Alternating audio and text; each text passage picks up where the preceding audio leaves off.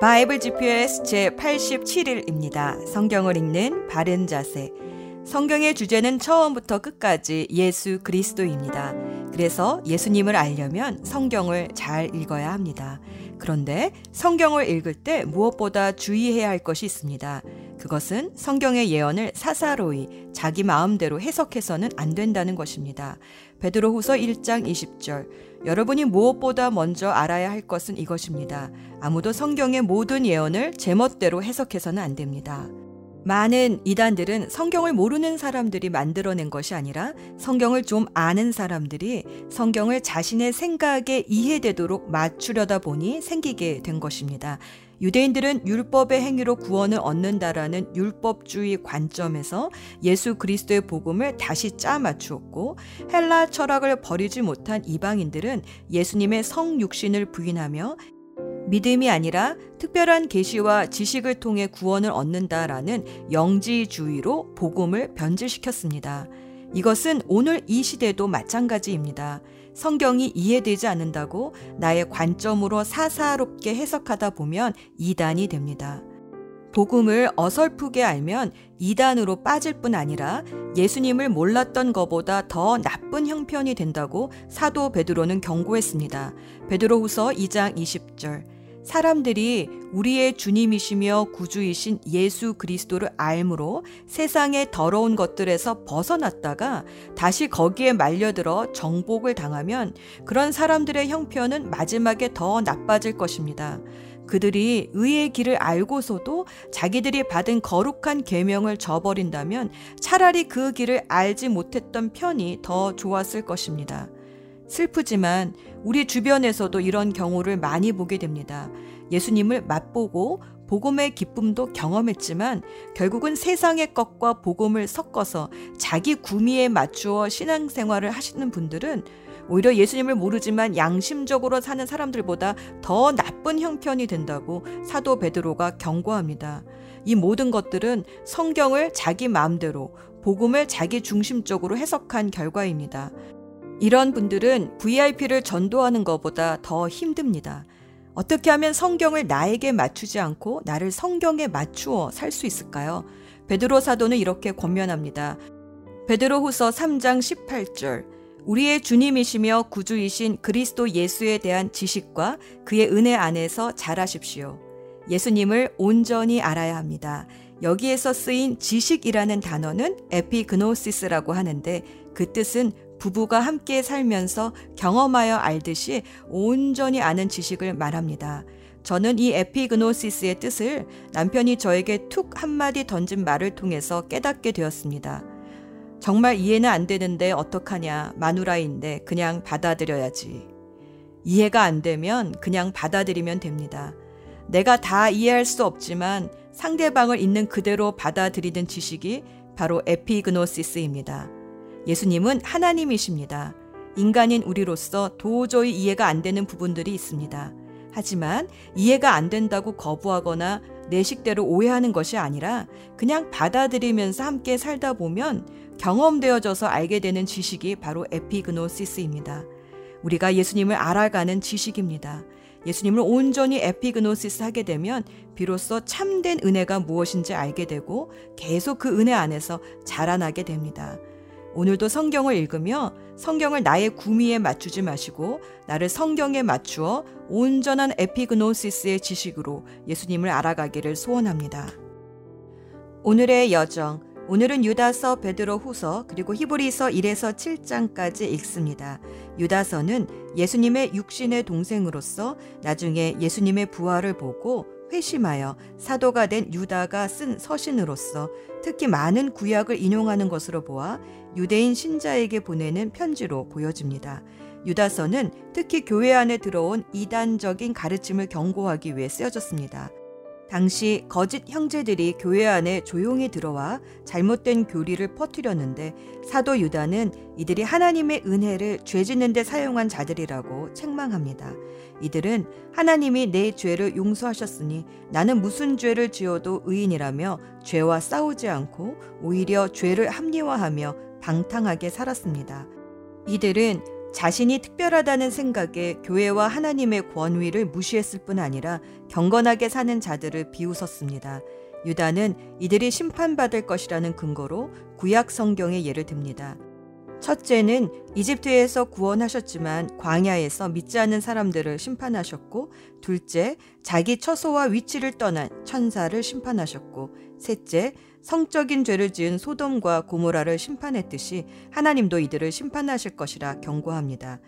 유다서는 짧지만 그 내용은 무겁습니다.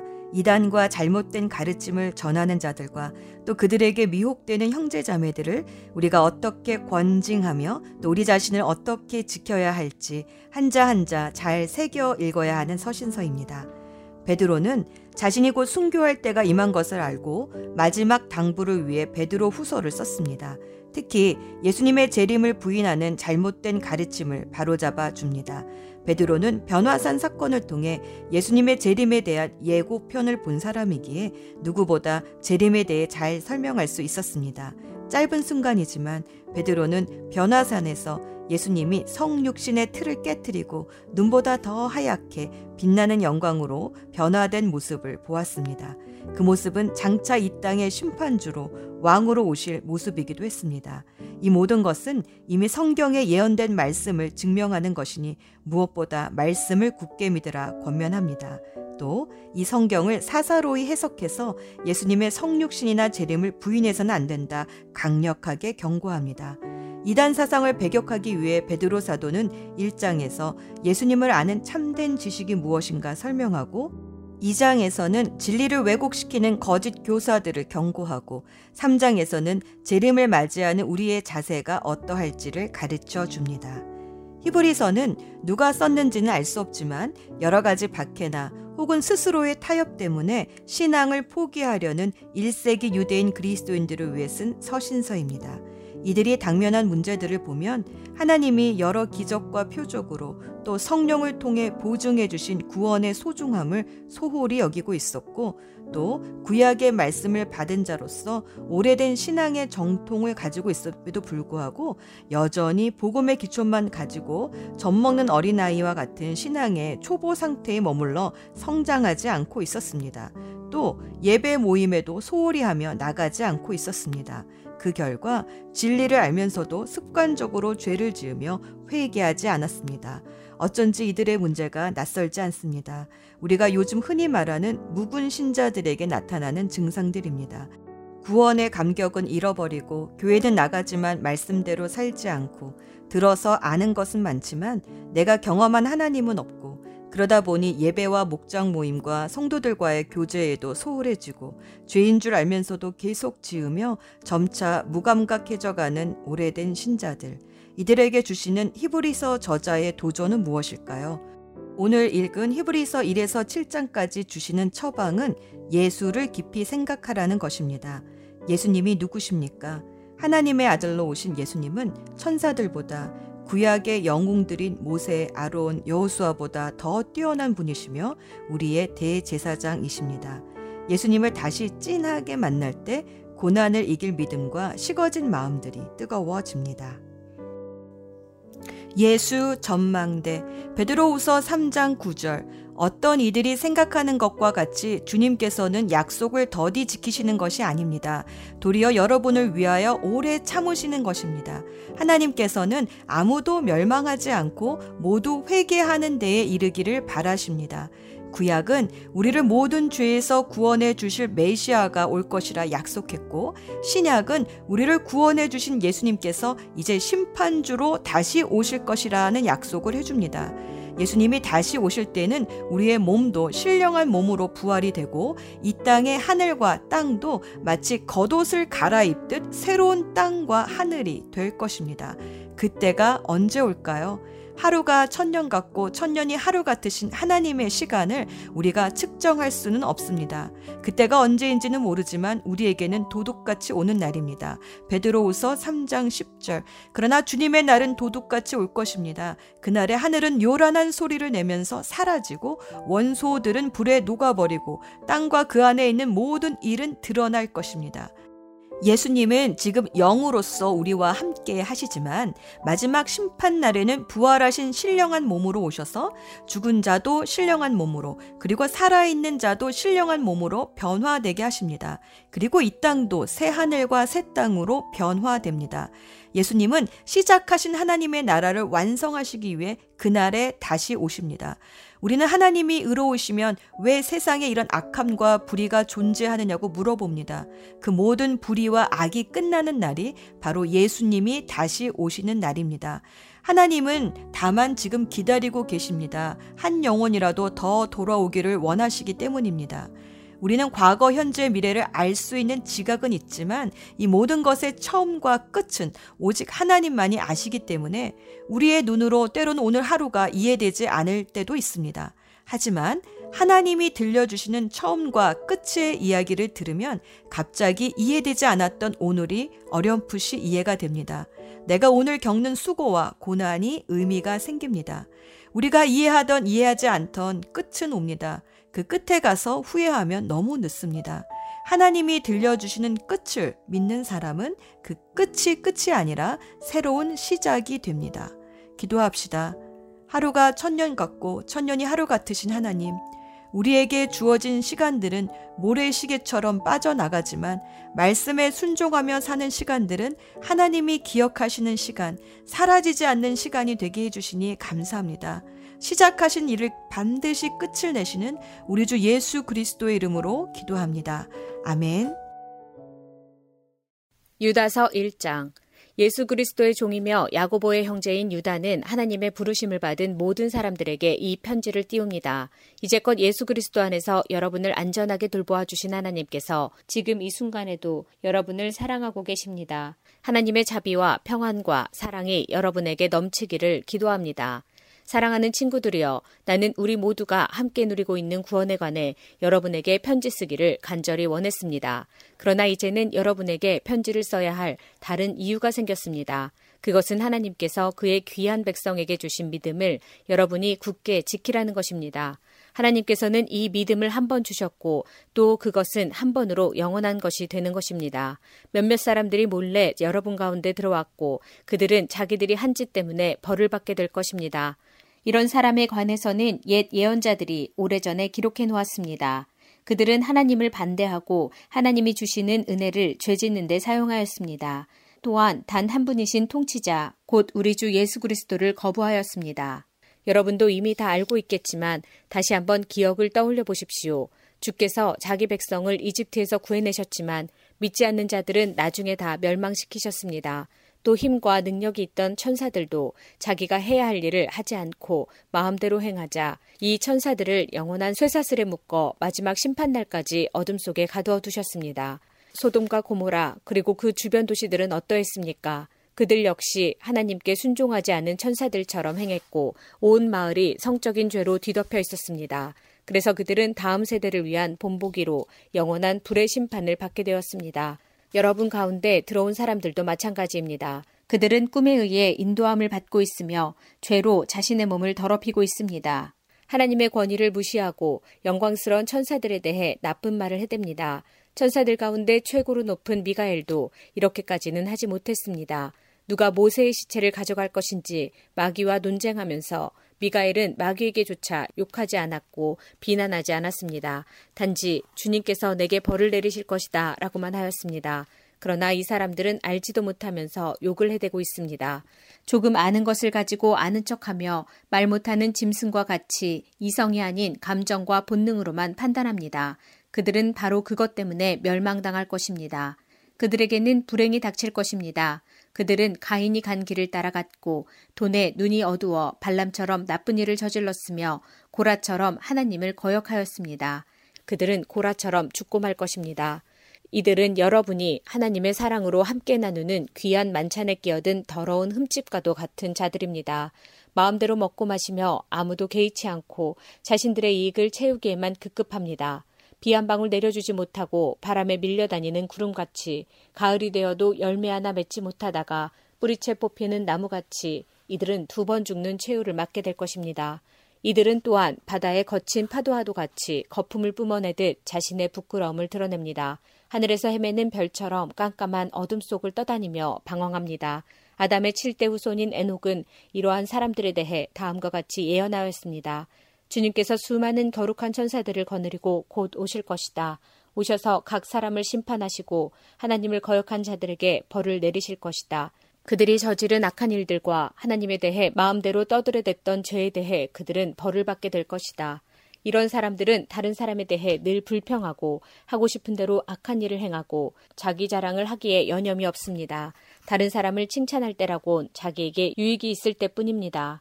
사랑하는 친구들이여, 우리 주 예수 그리스도의 사도들이 했던 말을 기억하십시오. 그들이 말하기를 마지막 때가 되면 하나님을 비웃고 거역하며 제멋대로 행동하는 사람들이 있을 것이다 라고 하였습니다. 이들은 사람들 사이를 갈라놓고 죄로 물든 육신의 정욕대로 행동합니다. 그들 속에는 성령님이 거하지 않습니다. 그러나 사랑하는 친구 여러분, 여러분만은 성령 안에서 기도하며 가장 거룩한 믿음으로 자신을 튼튼히 세우십시오. 하나님의 사랑 안에서 자기를 지키고 주 예수 그리스도께서 은혜로 내려주신 영원한 생명을 기대하십시오. 믿음을 굳게 갖지 못하고 의심하는 자들을 불쌍히 여기고 그들을 불 가운데서 끄집어내어 구원하십시오. 두려움을 가지고 그들에게 자비를 베풀되 죄에 관한 것은 육체의 욕망으로 더럽혀진 옷까지도 미워하십시오. 하나님은 강하시니 여러분이 넘어지지 않도록 도와주실 것입니다. 아무 흠없는 자로 자기 영광 앞에 서게 하시며 큰 기쁨을 내려줄 분이시니 우리의 구원자 되신 유일하신 하나님께 우리 주 예수 그리스도를 통해 영광과 위엄과 능력과 권세가 영세 전에서부터 지금과 앞으로도 영원히 함께 하시기를 기도합니다. 아멘. 베드로후서 일 장. 예수 그리스도의 종이며 사도인 시몬 베드로는 우리와 같이 소중한 믿음을 받은 여러분에게 이 편지를 씁니다. 여러분은 우리 하나님과 구주 예수 그리스도의 의로우심을 힘입어 이 믿음을 받았습니다. 하나님과 우리 주 예수님을 더 깊이 알므로써 은혜와 평안이 여러분에게 더욱 넘치기를 기도합니다. 그리스도께서는 하나님의 능력으로 우리가 하나님을 섬기며 살아가는 데 필요한 모든 것을 허락해 주셨습니다. 이 모든 것은 우리가 그분을 알 때에 받게 되는 것입니다. 그분은 자신의 영광과 선함으로 우리를 불러주셨습니다. 그 영광과 선함을 통해 약속하신 크고 놀라운 선물을 우리에게 주셨으며 이 약속을 통해 하나님을 닮은 모습으로 함께 교제하게 하셨습니다. 그러므로 세상의 어떤 정욕도 여러분을 멸망시킬 수 없습니다. 그러므로 이러한 복을 받은 여러분은 열심히 여러분의 생활 가운데 믿음의 덕을, 덕의 지식을, 지식의 절제를, 절제의 인내를, 인내의 경건을, 경건의 형제 우애를, 형제 우애의 사랑을 더하십시오. 이 모든 것이 여러분 삶 가운데서 자라난다면 여러분을 유익하고 쓸모있는 사람으로 만들어줄 것입니다. 또한 우리 주 예수 그리스도를 아는 지식이 여러분의 삶을 더욱 풍성하게 해줄 것입니다. 그러나 이런 것을 갖추지 못한 자는 앞못 보는 사람과 같으며 과거의 더러운 죄로부터 깨끗함을 받은 사실을 잊은 사람들입니다. 형제 여러분, 하나님께서는 여러분을 부르시고 하나님의 백성으로 선택하셨습니다. 여러분은 자신이 하나님께 선택받은 백성임을 남들이 알 수 있도록 힘써야 합니다. 이렇게 할 때 여러분은 결코 넘어지지 않으며 우리 주님이시며 구원자이신 예수 그리스도의 영원한 나라에서 최고의 환영을 받게 될 것입니다. 여러분이 이 모든 것을 다 알고 있고 또 진리 안에 굳게 서 있지만 한 번 더 여러분의 기억을 일깨워주고 싶습니다. 내가 이 세상에 살아있는 동안 여러분에게 이렇게 하는 것이 옳다고 생각합니다. 나는 이제 곧 육신을 떠나야 함을 알고 있습니다. 우리 주 예수 그리스도께서 내게 그것을 알려주셨습니다. 내가 할 수 있는 한 몇 번이고 여러분이 이것들을 기억할 수 있도록 힘쓸 것입니다. 내가 이 세상을 떠난 후에도 여러분이 이 사실들을 기억하기를 진심으로 원합니다. 우리는 주 예수 그리스도가 영광 가운데 오실 것을 여러분에게 전했습니다. 그것은 누군가가 지어낸 근사한 이야기가 결코 아닙니다. 우리는 그분의 위엄 있는 모습을 우리 눈으로 직접 보았습니다. 장엄한 영광 가운데 하나님의 음성이 들렸습니다. 이는 내 사랑하는 아들이며 내가 그로 인해 무척 기쁘다. 그 순간 예수 그리스도는 영광과 존귀를 받으셨습니다. 우리는 그 음성을 똑똑히 들었습니다. 거룩한 산에서 예수님과 함께 있었을 때 들은 그 음성은 분명히 하늘로부터 울려온 것이었습니다. 이렇게 해서 우리는 예언자들이 전한 말씀을 보다 확실히 믿게 되었습니다. 여러분들도 그 말씀을 가까이 하고 따르는 것이 유익할 것입니다. 그들이 전해준 말씀은 어두움을 환히 밝혀주는 빛과도 같은 것입니다. 그 빛은 여러분의 마음 가운데 동이 트고 아침 샛별이 환히 떠오를 때까지 여러분의 마음을 밝혀줄 것입니다. 그러므로 분명히 이 사실을 기억하십시오. 어떠한 예언의 말씀도 예언자가 마음대로 해석해서 기록한 것이 아니며 사람의 뜻대로 말하고 싶은 것을 적어놓은 것도 아닙니다. 그들은 성령의 감동을 받아 하나님의 말씀을 적어놓았습니다. 베드로후서 이 장. 전에 이스라엘 백성 가운데 거짓 예언자들이 있었던 것처럼 여러분 가운데도 거짓 선생이 나타날 것입니다. 이들은 살며시 여러분 가운데 들어와 여러분을 잘못된 길로 인도하고 혼란스럽게 만들 것입니다. 또한 그들은 우리를 죄에서 풀어주시려고 피 흘리신 주 예수 그리스도를 부인하여 스스로 멸망의 길로 달려가고 있습니다. 많은 사람이 그들의 악한 길을 따르고 참 진리의 길을 방해할 것입니다. 여러분에게 거짓을 말하여 이용하는 그 사람들은 여러분이 가진 돈에만 관심이 있을 뿐입니다. 하나님께서는 이미 그들에게 죄가 있다고 선언하셨으며 그들은 의로우신 하나님의 심판을 피할 길이 없습니다. 천사들이 죄를 저질렀을 때 하나님께서는 그들을 용서하지 않으시고 지옥으로 보내어 심판날까지 어두운 구덩이에 갇혀있게 하셨습니다. 또한 오래전 하나님을 거역하고 악한 행실을 하던 사람들을 홍수로 쓸어버리셨습니다. 하지만 하나님께서는 하나님의 의로우심을 외치던 노아와 일곱 식구의 생명을 보호하셨습니다. 그리고 죄악의 도시 소돔과 고모라에 불을 내려 잿더미로 만드시고 훗날 하나님을 거역하고 순종치 아니하는 사람들에 대한 본보기로 삼으셨습니다. 그러나 하나님께서는 그 가운데서 롯을 구원하셨습니다. 의로운 롯은 그 성의 사람들이 방탕하게 살아가는 것을 보며 괴로워하였습니다. 롯은 선한 사람이었기에 이웃들이 날마다 행하는 악한 일들을 보고 들으면서 몹시 괴로워하였습니다. 하나님께서는 경건한 사람을 어떻게 구원해야 할지 아시고 큰 어려움이 닥칠 때 구원해 주십니다. 그러나 악한 사람은 심판날까지 계속 벌하실 것입니다. 특별히 육체의 정욕을 따라 죄악을 저지르며 살아가는 자와 하나님의 권위를 무시하는 자들에게는 더 큰 벌을 내리실 것입니다. 거짓 선생들은 이처럼 자기 마음대로 행동하고 교만할 뿐 아니라 영광스러운 천사들에 대해서도 욕하며 함부로 떠들어댑니다. 그러나 하늘에 있는 천사들은 그들보다 더 큰 힘과 능력을 가졌지만 하나님 앞에서 그들을 헐뜯거나 욕하지 않습니다. 이 거짓 선생들은 알지도 못하면서 욕하고 떠들어댑니다. 이들은 잡혀 죽기 위해 태어난 생각 없는 짐승 같아서 결국 멸망하고 말 것입니다. 많은 사람들을 괴롭혔으니 그들 자신이 고통받는 것은 당연합니다. 그들이 한 것에 대한 대가를 치러야 하는 것입니다. 그들은 드러내놓고 악한 일을 행하며 쾌락을 추구합니다. 그들은 여러분 가운데 끼어있는 더러운 티와 같아서 함께 먹는 자리에서 여러분에게 불명예와 부끄러움을 가져다 줄 것입니다. 그들은 여자를 볼 때마다 나쁜 마음을 품으며 그러한 행위를 멈추지 않습니다. 약한 자들을 꿰어 죄의 올가미 가운데 빠뜨리고 자기 욕심만 채우도록 부추깁니다. 하나님께서는 이들을 분명히 벌하실 것입니다. 옳은 길을 버리고 잘못된 길에 빠진 이들은 발람의 길을 그대로 밟고 있습니다. 부올의 아들 발람은 나쁜 방법으로 얻은 재물에 눈이 어두워져 있었습니다. 그러나 발람은 자기가 저지른 죄 때문에 꾸지람을 받았습니다. 나귀는 말 못하는 짐승이었지만 사람의 소리로 말하여 이 예언자의 미친 행동을 막은 것입니다. 또한 이들은 물 없는 샘이나 마찬가지이며 바람이 부는데도 밀려다니는 구름과도 같습니다. 그들이 갈 곳은 캄캄하고 어두운 구덩이뿐입니다. 그들은 헛된 말로 자랑하며 잘못된 길에서 겨우 빠져나온 사람들을 악한 욕망으로 꿰어 다시 죄 가운데로 끌고 들어가려고 합니다. 그들은 자유를 주겠다고 약속하지만 사실 그들 자신들조차 자유하지 못하고 멸망의 종이 되어 있습니다.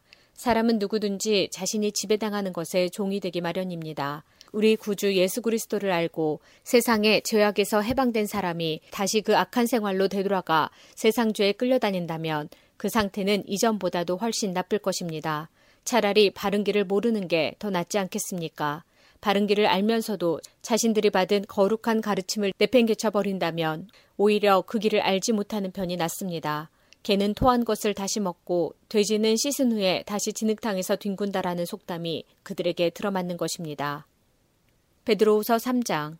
사랑하는 여러분, 지금 나는 여러분에게 두 번째 편지를 쓰고 있습니다. 이 편지들이 여러분의 정직하고 진실한 마음을 일깨우는 데에 도움이 되었으면 좋겠습니다. 옛날 거룩한 예언자들이 전한 말씀과 구주 되신 우리 주님께서 사도들을 통해 우리에게 주신 명령을 기억하기 바랍니다. 마지막 때에 어떤 일이 일어날지 분명히 아십시오. 사람들이 자기들 하고 싶은 대로 악한 일을 하며 여러분을 비웃을 것입니다. 그들은 다시 온다고 약속한 예수는 도대체 어디 있습니까? 우리 조상들은 죽었고 이 세상은 창조된 후로 달라진 게 없지 않습니까? 라고 말할 것입니다. 그들은 옛적에 하나님께서 말씀으로 하늘과 땅을 지으시고 또한 땅이 물에서 나와 물로 이루어진 것을 일부러 잊으려고 합니다. 그 후 하나님께서 세상을 홍수로 멸하셨습니다. 또한 동일한 하나님의 말씀이 지금 이 세상에 하늘과 땅을 지키고 있습니다.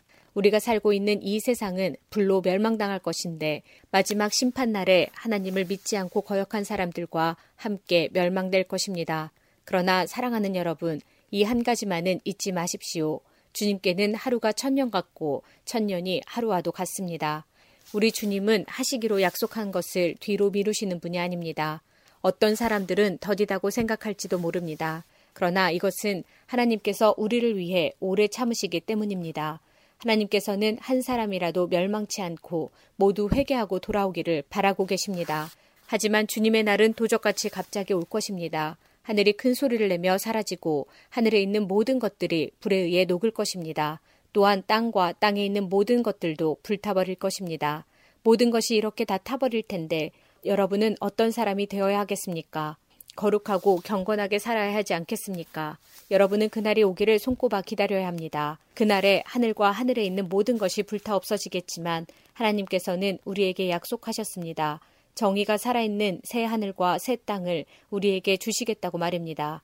사랑하는 여러분, 그날을 기다리며 죄를 멀리하고 흠없이 살도록 노력하십시오.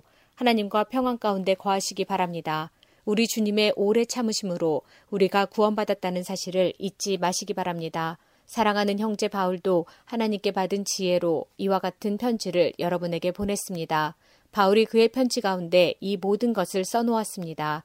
그의 편지 가운데 이해하기 힘든 부분이 조금 있어 몇몇 사람들이 그것을 잘못 설명하기도 하였습니다. 무식하고 믿음이 약한 사람들은 다른 성경도 잘못 해석합니다. 그러나 이것은 그들에게 스스로 멸망을 불러들일 뿐입니다. 사랑하는 여러분, 이제 이 모든 것을 알았으니 부디 조심하십시오. 악한 자들의 꾀임에 빠져 잘못된 길에 들어서지 말며 굳건한 믿음에서 떨어지지 않도록 주의하십시오. 오직 구주 예수 그리스도라는 지식과 그의 은혜 가운데 자라나기를 빕니다. 이제부터 영원까지 주님께 영광이 있기를 바랍니다. 아멘. 히브리서 일 장.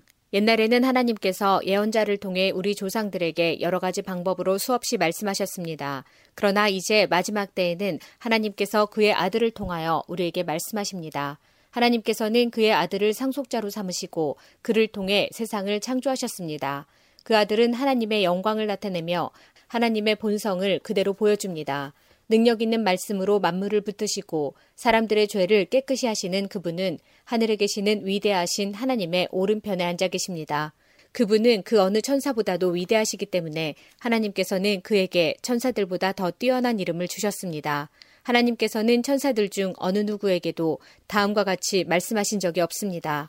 너는 내 아들이다. 오늘 내가 너를 낳았다. 또 이렇게 말씀하시지도 않았습니다. 나는 그의 아버지가 되며 그는 내 아들이 될 것이다. 또 하나님께서 그의 맏아들을 세상으로 보내시며 이렇게 말씀하셨습니다. 하나님의 모든 천사가 그를 경배해야 할 것이다. 천사들에 대해서는 다음과 같이 말씀하셨습니다. 하나님께서 그의 천사들을 바람으로 삼으시고 그의 종들을 불꽃같이 만드셨다. 그러나 아들에 대해서는 하나님, 주님의 보좌는 영원할 것이며 주님의 나라를 공평으로 다스릴 것입니다.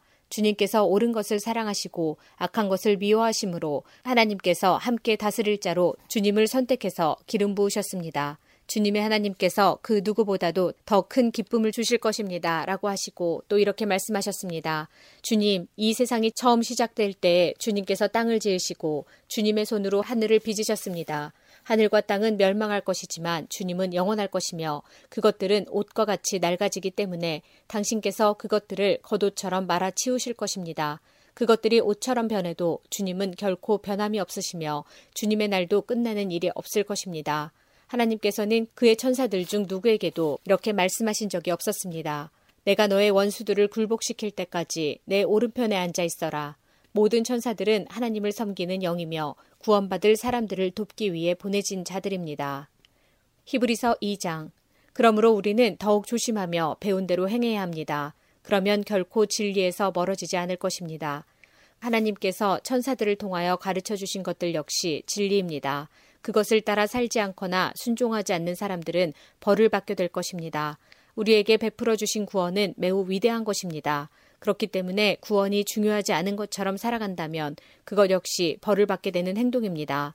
구원에 대해서 처음 말씀하신 분이 바로 주님이시며 또한 그의 말씀을 들은 사람들이 이것이 진실이라고 우리에게 증명해 주었습니다.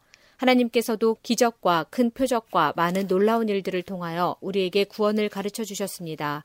특히 그의 뜻대로 우리에게 성령의 선물을 나누어 주셔서 구원을 증언해 주셨습니다. 하나님께서는 천사들에게 앞으로 맞이할 새 세상을 다스리라고 하지 않으셨습니다. 성경에도 누군가가 이렇게 말한 것이 기록되어 있습니다. 사람이 무엇이길래 이렇게 중요하게 생각하시며 사람의 아들이 누구이길래 이렇게 귀하게 돌보십니까?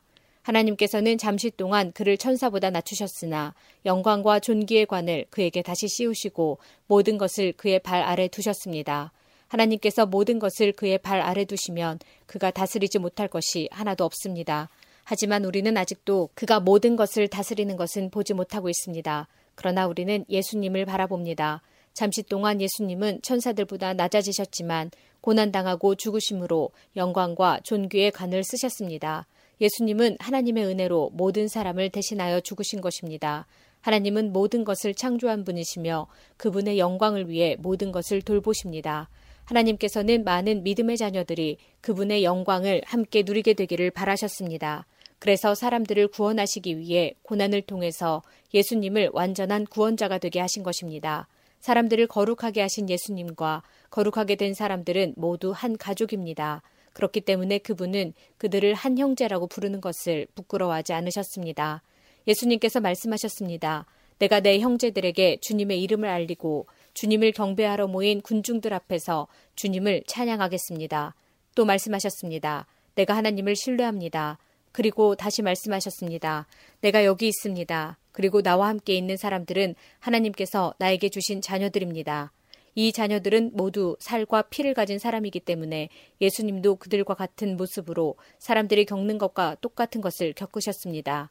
예수님께서는 죽음의 권세를 가진 마귀를 멸망시키기 위하여 죽으셨고 또한 죽음에 대한 두려움에 사로잡혀 사는 사람들을 자유롭게 하기 위해 사람과 같은 모습으로 죽으셨습니다. 예수님이 돕고자 했던 자들은 분명히 천사들이 아니라 아브라함의 후손인 사람들입니다. 그러므로 예수님께서는 모든 면에서 사람과 똑같이 되셨습니다. 예수님께서는 하나님을 섬기는 자비롭고 신실한 대제사장이 되셔서 그들의 죄가 용서받을 수 있게 해주셨습니다. 주님은 시험받는 자들도 도와주실 수 있습니다. 왜냐하면 예수님께서 직접 고난당하고 시험을 받으셨기 때문입니다. 히브리서 삼 장. 그러므로 거룩한 형제 여러분, 예수님에 대해서 깊이 생각하십시오. 여러분은 모두 하나님께서 부르신 사람들입니다. 하나님께서 우리에게 보내신 예수님은 우리 믿음의 사도이며 대제사장이 되십니다. 하나님의 집에서 모세가 그분이 바라시는 대로 충성을 다했던 것처럼 예수님도 하나님께 충성하였습니다. 집을 지은 사람이 집 그 자체보다 더 존귀한 것처럼 예수님 역시 모세보다 더 큰 영광을 받으실 분입니다. 어느 집이든 그 집의 주인이 있듯이 모든 것의 주인은 하나님이십니다. 모세는 하나님의 집에서 종으로 충성하였습니다.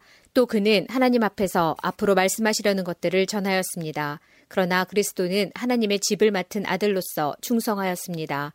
우리가 만일 믿음 위에 굳게 서서 큰 소망을 가진 것을 자랑스럽게 생각한다면 우리는 하나님의 가족입니다.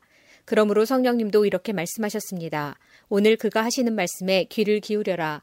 이전에 광야에서 하나님을 시험하던 것처럼 고집을 부리지 마라. 너희 조상들은 광야에서 사십 년 동안 내가 한 일을 보았다. 그러나 그들은 나를 떠보고 나의 인내를 시험하였다. 내가 분노하여 그들에게 그들이 내게 충성하지도 않고 나의 길도 이해하지 못하는구나 라고 말했으며 내가 노하여 맹세하기를 그들은 안식처가 될 약속의 땅에 결코 들어오지 못할 것이다 라고 하였다. 그러므로 형제 여러분, 그 어느 누구라도 악한 생각을 품거나 믿음을 소홀히 하지 마십시오. 그런 마음은 살아계신 하나님을 따르는 데 방해가 될 뿐입니다. 오히려 오늘이라고 부르는 이 시간에 서로를 더욱더 격려하십시오. 죄와 속임수로 마음이 완고해지는 사람이 없도록 서로서로 돕기 바랍니다. 우리가 처음에 가졌던 굳은 믿음을 끝까지 지키면 그리스도 안에서 모든 것을 함께 누리게 될 것입니다. 이것이 바로 성경에서 말하고 있는 것입니다. 오늘 그가 하시는 말씀에 귀를 기울여라. 이전에 광야에서 하나님을 시험하던 것처럼 고집을 부리지 마라. 하나님의 음성을 듣고도 따르지 않았던 사람이 누구였습니까? 모세를 따라 이집트에서 나온 사람들이 아니었습니까? 또 하나님께서 사십 년 동안 누구에게 분노하셨습니까? 죄를 짓고 광야에서 죽어간 자들 아닙니까? 하나님께서 약속의 땅인 안식처에 결코 들어오지 못할 것이라고 누구에게 맹세하여 말씀하셨습니까? 그에게 순종하지 않은 사람들을 두고 하신 말씀이 아닙니까? 우리는 그들이 믿지 않았기 때문에 하나님께서 약속하신 안식처에 들어가지 못했다는 것을 알 수 있습니다. 히브리서 사 장. 이제 하나님의 안식처에 들어갈 수 있는 약속이 아직 우리에게 남아 있습니다. 그러므로 모두 조심하여 우리 중에서 그곳에 들어가지 못하는 사람이 없도록 해야 할 것입니다. 우리도 그들과 마찬가지로 복음을 들었습니다. 다만 그들은 복음을 들을 때에 그 말씀을 믿음으로 받지 않았기 때문에 유익을 얻지 못한 것입니다. 그러나 믿는 우리들은 하나님의 안식에 들어가서 쉴 수 있습니다. 이것은 하나님께서 말씀하신 것과 같습니다. 그러므로 내가 분노하여 맹세하기를 그들은 결코 안식처가 될 내 약속의 땅에 들어오지 못할 것이다. 하지만 세상이 창조될 때부터 이 일은 이미 이루어졌습니다. 일곱째 날에 대해서는 성경에 이렇게 기록되어 있습니다. 일곱째 날에 하나님께서 그의 모든 일을 끝내고 쉬셨다. 그리고 다시 하나님께서는 그들이 결코 내 안식처에 들어오지 못할 것이다 라고 말씀하셨습니다. 하나님의 안식처에 들어가 안식을 누릴 사람들이 남아있다는 것은 확실합니다. 그러나 구원의 소식을 처음 들었던 그 사람들은 불순종했기 때문에 그곳에 들어가지 못하였습니다. 하나님께서는 오랜 시간이 지난 후 다윗을 통하여 어떤 날, 즉 오늘날을 예비하시고 다음과 같이 말씀하셨습니다. 오늘날 그의 말씀에 귀를 기울이고 고집을 부리지 마라. 이제 우리는 여호수아가 백성들을 하나님의 안식처로 인도하지 못했다는 것을 알 수 있습니다. 만일 그랬다면 하나님께서 후에 다른 어떤 날을 예비하실 필요가 없었을 것이기 때문입니다. 이것을 통해 우리는 아직 하나님의 백성을 위한 안식이 남아있다는 것을 알 수 있습니다. 하나님께서 주시는 안식을 누릴 사람들은 하나님께서 자기 일을 쉬셨던 것처럼 모든 일에서부터 자유롭게 편안히 쉬게 될 것입니다. 우리는 그 누구도 지난날 불순종했던 사람들처럼 되지 않으며 그곳에 들어가지 못하는 일이 없도록 힘써야 할 것입니다. 하나님의 말씀은 살아있고 힘이 있습니다. 양쪽의 날이 선 칼보다도 더 날카로워서 우리의 혼과 영과 관절과 골수를 쪼개며 마음속에 있는 생각과 감정까지 알아냅니다. 하나님 앞에서 숨길 수 있는 것은 아무것도 없습니다. 모든 것이 다 드러나기 때문에 그분 앞에서 우리의 모든 것을 보여드려야 합니다. 우리에게는 하늘로 올라가신 대제사장이 계십니다. 그분은 바로 하나님의 아들 예수님이십니다. 그렇기 때문에 우리는 우리의 믿음을 굳게 지켜야 합니다. 우리의 대제사장은 우리의 연약한 부분을 알고 계십니다. 이 땅에 계실 때 그분은 우리와 마찬가지로 시험을 받으셨습니다. 그러나 결코 죄를 짓지는 않으셨습니다. 그러므로 하나님의 보좌 앞에 담대하게 나아갑시다. 그곳에는 은혜가 있으며 우리는 때에 따라 우리를 도우시는 자비와 은혜를 받을 수 있습니다. 히브리서 오 장. 사람들 가운데서 뽑힌 대제사장은 그들을 위하여 하나님 앞에 서야 하는 일을 맡고 있습니다. 그는 죄를 씻기 위하여 예물과 희생제물을 바칩니다. 대제사장 역시 약한 사람이기 때문에 잘 알지 못하는 사람들과 잘못을 저지르는 사람들을 너그럽게 대할 수 있는 것입니다. 사람들의 죄를 위하여 희생제물을 바치는 대제사장도 자신의 죄를 위하여 희생제물을 바쳐야 합니다. 대제사장이 되는 것은 영광스러운 일이지만 자기 마음대로 될 수 있는 것이 아닙니다. 아론처럼 하나님께 부르심을 받아야 합니다. 그리스도 역시 스스로 대제사장의 영광을 택한 것이 아니라 하나님께서 그를 선택해 주신 것입니다. 하나님께서 그에게 말씀하셨습니다. 너는 내 아들이다. 오늘 내가 너의 아버지가 되었다. 또 이렇게 말씀하셨습니다. 너는 멜기세덱의 계통을 따른 영원한 대제사장이다. 예수님께서 사람으로 계실 때 하나님께 기도하고 도움을 구하셨습니다. 그분은 자기를 죽음에서 구해주실 수 있는 분에게 큰 소리로 부르짖으며 눈물로 기도하셨습니다. 그리고 모든 것을 하나님께 맡기고 순종하심으로 하나님의 응답을 받으셨습니다. 예수님께서는 하나님의 아들이셨지만 고난을 통해 순종하는 법을 배우셨습니다. 그래서 예수님은 우리의 완전한 대제사장이 되시고 그에게 순종하는 모든 자에게 영원한 구원을 주셨습니다. 그는 하나님에 의해 멜기세덱의 계통을 따른 영원한 대제사장이 되었습니다. 멜기세덱에 대해서는 할 말이 많지만 여러분이 깨닫는 것이 둔하기 때문에 설명하기가 어렵습니다. 여러분은 믿은 지 오래되었기 때문에 마땅히 선생이 되어야 했습니다. 그러나 여러분은 아직 하나님의 말씀에 대한 기초를 누군가에게 다시 배워야 할 것 같습니다. 여러분은 단단한 음식을 먹을 준비가 되어 있지 않아서 아직은 젖을 먹어야 할 것 같습니다. 젖을 먹는 자는 아직 어린아이이기 때문에 옳은 말씀에 대해서 알지 못합니다. 단단한 음식은 어른을 위한 것입니다. 그들은 훈련을 통해 선과 악을 구별할 줄 압니다. 히브리서 육 장. 그러므로 훌륭하게 자란 어른이 됩시다. 처음 그리스도에 대해 배우던 때로 돌아가서는 안 됩니다. 그때는 죽음에 이르게 하는 행위에서 막 돌아서서 회개하던 때이며 하나님에 대한 신앙의 기초를 닦던 때였습니다. 세례와 안수와 죽은 자의 부활과 영원한 심판에 관한 기초를 다시 닦지는 마십시오. 하나님께서 허락하시면 우리는 어른으로 성장할 수 있습니다. 변화된 새 생활로 다시 돌아오지 못하는 사람들도 있습니다. 그들은 한때 하나님의 빛 가운데 살았고 하늘의 은사를 맛보며 성령을 경험한 사람들이었습니다. 하나님의 선한 말씀과 앞으로 올 새로운 세상의 능력도 받았습니다. 그런데 그들이 그리스도를 떠나버렸습니다. 이들을 다시 돌이킬 수 있는 방법은 없습니다. 왜냐하면 그들은 하나님의 아들을 다시 십자가에 못 박고 사람들 앞에서 욕되게 했기 때문입니다. 어떤 사람들은 많은 비를 흡수하는 땅과 같습니다.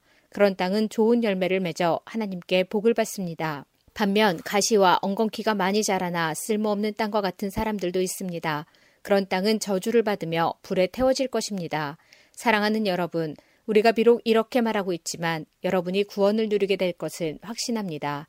하나님께서는 공평하시기 때문에 여러분이 한 일들과 성도들을 도우면서 보여준 사랑을 잊지 않으실 것입니다.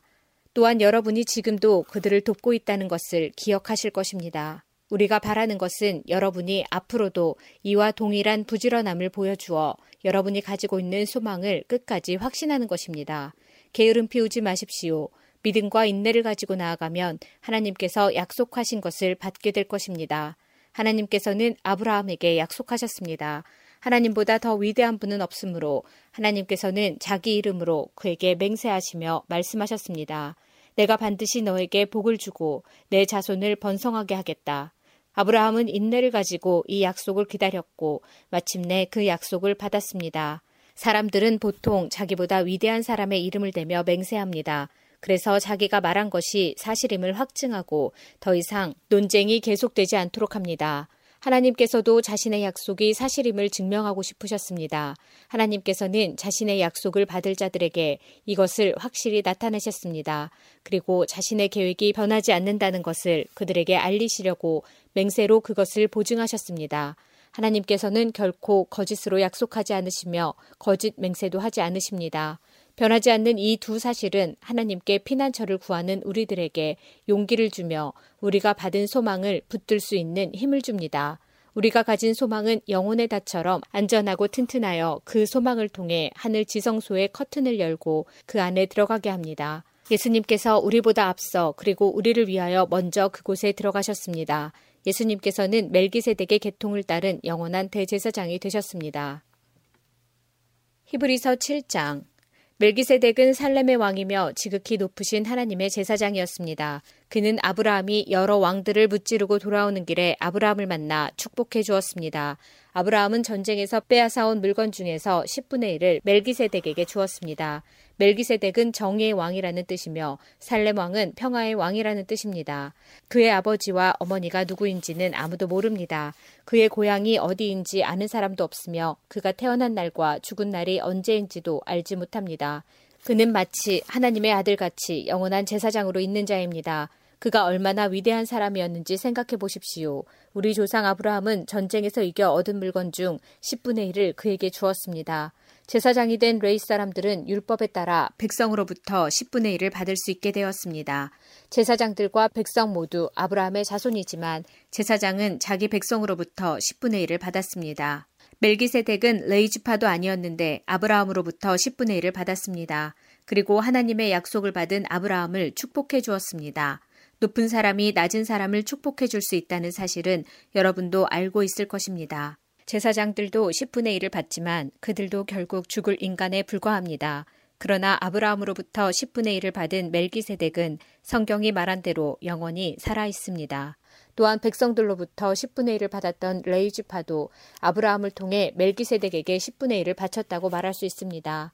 왜냐하면 아브라함이 멜기세덱을 만났을 때 레위는 아직 태어나지 않았고 아브라함의 몸속에 있었기 때문입니다. 이스라엘 백성들은 레위 지파의 제사장 직분을 통해 율법을 받았습니다. 그러나 제사장 직분을 받았다고 해서 그들이 영적으로 완전해질 수는 없었습니다. 따라서 또 다른 제사장, 즉 아론의 계통이 아닌 멜기세덱의 계통을 따른 제사장이 필요했던 것입니다. 제사장 제도가 바뀌어야 한다면 율법도 바뀌어야 할 것입니다. 우리는 지금 그리스도에 대해서 말하고 있습니다. 그리스도는 레위 지파가 아닌 다른 지파의 사람이었는데 그 지파에서 나온 사람들 중 제단에서 제사장으로 섬긴 사람은 한 명도 없습니다. 우리 주님께서 유다 지파에 속했다는 사실은 분명합니다. 모세가 이 지파에 대해 말할 때 제사장 직분이라는 것을 한 번도 말한 적이 없었습니다. 멜기세덱과 같은 또 다른 제사장이 오신 것을 보면 이제 더 분명해지는 것 같습니다. 그분은 인간의 법과 규칙에 따라 제사장이 되신 것이 아니고 영원한 생명의 능력으로 제사장이 되셨습니다. 성경에 그분에 대해 이렇게 기록되어 있습니다. 너는 멜기세덱의 계통을 따른 영원한 제사장이다. 옛 계명은 약하고 쓸모가 없으므로 이제 폐지되었습니다. 모세의 율법으로는 아무것도 완전하게 할 수 없습니다. 그러나 이제 우리는 더 나은 소망을 받았고 이 소망을 통해 하나님께 가까이 나아갈 수 있습니다. 예수님을 대제사장으로 세우실 때에 하나님께서 맹세하셨습니다. 다른 사람들이 제사장이 될 때에는 그런 맹세를 하지 않으셨습니다. 그러나 그리스도는 하나님의 맹세로 제사장이 되셨습니다. 주님께서 너는 영원한 제사장이다 라고 약속하셨으니 그 마음을 결코 바꾸지 않으실 것이다. 예수님께서 하나님과 그의 백성 사이에 더 좋은 약속의 보증이 되셨다는 뜻입니다. 제사장들이 죽으면 제사장의 일을 더 이상 할 수 없기 때문에 제사장의 숫자가 많을 수밖에 없었습니다. 그러나 예수님께서는 영원히 살아계시기 때문에 결코 제사장의 일을 쉬지 않으실 것입니다. 그러므로 예수님은 자기를 통해 하나님께 나아오는 자들을 완전히 구원하실 수 있습니다. 예수님은 항상 살아계셔서 하나님께 나아오는 자들을 돕고 계시기 때문입니다. 예수님이야말로 우리에게 진정으로 필요한 대제사장이십니다. 예수님께서는 거룩하고 죄가 없으시며 흠이 없고 죄인들과 구별되는 하늘보다 높은 곳에 계신 분입니다. 그분은 다른 제사장들과는 다릅니다. 그들은 매일 제사를 드려야 합니다. 먼저 자신의 죄를 위하여, 다음은 백성의 죄를 위하여 희생제물을 바칩니다. 그러나 그리스도는 그럴 필요가 없으십니다. 예수님께서는 자기 자신을 희생제물로 드려서 단 한 번에 그 일을 끝내셨기 때문입니다. 율법은 약점을 가진 사람들을 제사장으로 세웠습니다. 그러나 하나님의 아들이신 예수님께서는 하나님의 맹세하심을 통해 영원토록 완전한 대제사장이 되셨습니다.